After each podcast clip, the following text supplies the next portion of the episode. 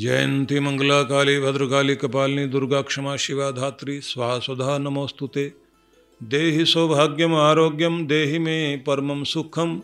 रूपम देहि, जयम देहि, यशो देहि, दिशो जही। सभी के लिए बहुत बहुत आशीर्वाद। आज आशीर्वाद का दिन है, आज कृपा प्राप्त करने का दिन है। आशीर्वाद फले आपके जीवन में, आप प्रसन्न रहें, आप शांत रहें, आप ऊर्जा से भरपूर रहें, आपका उत्साह बना रहे। आपके जीवन में चिंताएँ न रहें, आप निश्चिंत होकर के जीवन में आगे बढ़ें। भयों से आपकी मुक्ति हो, आपका उत्साह तो हो, लेकिन निराशा बिल्कुल ना हो और आप हताश ना हो और वीर बन करके आप चल सकें। कर्मठ बने रहें, आलस्य का परित्याग करें, अपने आरोग्य को बढ़ाएँ। हर दिन आप नियम पूर्वक अपने कार्य करते चले जाएँ। अपने बड़ों का सम्मान करने वाले आप बने। अपने गुरुजनों का सम्मान करने वाले बने। अपने नियम को निभाने के साथ साथ अपने गुरु मंत्र का भी आप नियम निभाएँ और अपना देव पूजन का कार्य भी निश्चित रूप से करें। अपने जीवन में जो भी कुछ आप सुख समृद्धि प्राप्त करते हैं, उस सुख समृद्धि को बढ़ाने के लिए आप उसमें से कुछ भाग सेवा सहयोग में भी लगाएँ, अपने धन में से, अपने तन की सेवा से, अपने कर्म की सेवा से भगवती को, भगवान को प्रसन्न करें। और ये सारी चीज़ें जब जब आप अपनाने लग जाते हैं, आपका सुख और बढ़ता है।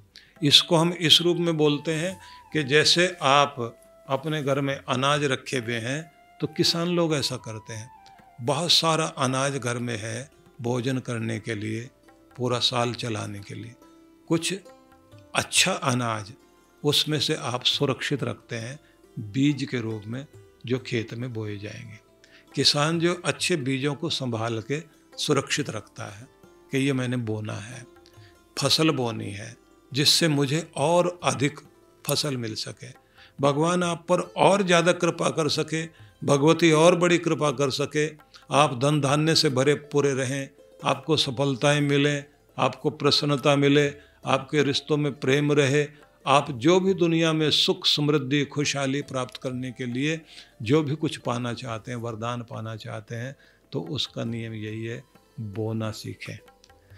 और बोना वही है जो आप पाना चाहते हैं। तो आप जैसे गेहूँ की फ़सल बोएँगे तो गेहूँ मिलेगा, गन्ना बोएँगे तो गन्ना मिलेगा, ऐसे सुख पाना चाहते हैं, सुख की फ़सल बो। दूसरों को सुखी करिए।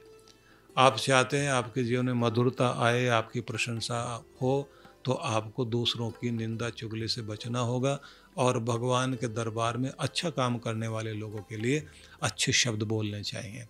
प्रसन्नता बांटिए, प्रसन्नता बढ़े। धन को सही जगह लगाइए और धर्म के कार्यों में लगाइए, जिससे आपको हर तरह से धन मिले। और अगर आप चल, अचल संपत्ति को प्राप्त करना चाहते हैं तो फिर धर्म कोश जैसा कार्य करना चाहिए। और इसी में एक कार्य होता है कि जब आप कोई ऐसी चीज़ बनवा दें, भवन बनवा दें, कोई कमरा बनवा दें, कोई चीज़ ऐसी बनवा दें जो आपके बाद भी आपके लिए याद की जाए और उसका लाभ हो।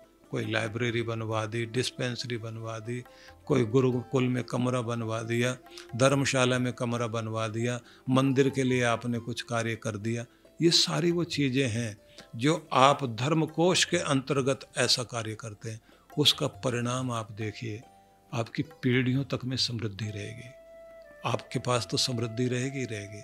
मतलब मरकर भी कहीं चले जाओगे, दूसरा जन्म ग्रहण कर लोगे तो आपके भाग्य में धन की कमी नहीं रहेगी। लेकिन धर्मादा और धर्मकोश में एक बात विशेष है, जाने वाले के पीछे धर्मकोश उसका पुण्य बनकर उसे लाभ देता है और उसकी कृपा छाया घर में रहती है और जो निरंतर धर्मादा सेवा करता रहता है हर महीने कुछ न कुछ योगदान देता रहे देता रहे देता रहे, उसका परिणाम आप देखना, उसकी सात पीढ़ियों में भी समृद्धि रहेगी, उनका हाथ खाली नहीं रहेगा निरंतर की उनके घर में बरकत बनी रहेगी, समृद्धि का आना बना रहेगा। इसलिए जो भी कुछ हम जीवन में पाना चाहते हैं बोना चाहिए। तो आज आशीर्वाद पाने का दिन है कि हमारे ऊपर जगदम्बा माँ, महाकाली, महालक्ष्मी, महासरस्वती, इनके आशीष हमारे ऊपर फलें तो इसके लिए मैं निवेदन करूँगा सभी से, जो हम पाना चाहते हैं, उसे बांटना सीखें। और एक निवेदन और है। एक तो बाह्य पूजा होती है, हम देव पूजा कर लेते हैं, देवी की पूजा कर लेते हैं, ये सब कुछ करते हैं। एक दूसरी चीज़ है जो आप लोगों को सबको करनी चाहिए। आज से ये नियम अपना लें कि ये पूजन तो हमारा अनुष्ठान तो हो गया, लेकिन हर दिन हम थोड़ी देर शांत होकर ध्यान में अवश्य बैठेंगे, क्योंकि उससे वो चीज़ टिकती है आपके भीतर। कमा तो लिया, टिकेगा कैसे? आपने कृपा तो प्राप्त कर ली, लेकिन वो प्राप्त रहे। बहुत लोग अमीर हो जाते हैं, लेकिन अमीर बने नहीं रह पाते उसके लिए निरंतर आपको ध्यान सवेरे बैठ के पूजा करनी चाहिए। गुरु का आशीर्वाद लेना, पितरों का आशीर्वाद लेना, अपनी कुल देवी का आशीर्वाद लेना है, इष्ट देव का आशीर्वाद लेना, और भीतर अपने ध्यान ज़रूर करिए। ध्यान करने बैठे हम लोग ये वरदान विद्या सिखाते हैं ना तो उसको आप अगर सीख करके सवेरे भी थोड़ी देर उसका ध्यान करें, रात को सोने से पहले भी पाँच मिनट के लिए से ही आप बैठ जाएँ और विजुलाइज करें उसी तरह से। तो आप देखेंगे जीवन में बहुत कुछ जो आपको पाना चाहिए, भगवान वो अवश्य देते हैं और आप ज़्यादा से ज़्यादा खुशहाल रहते हैं।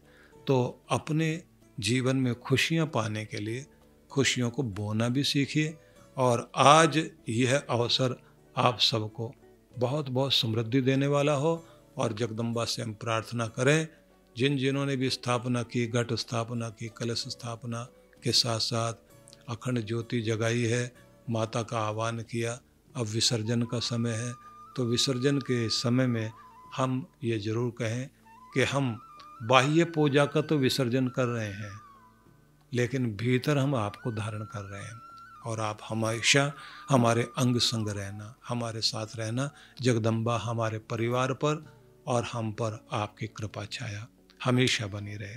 भगवान करे, भगवती करे, आप सबके जीवन में भगवान की, भगवती की, महाकाल की, महाकाली की कृपा हमेशा बनी रहे। ओम शांति शांति शांति।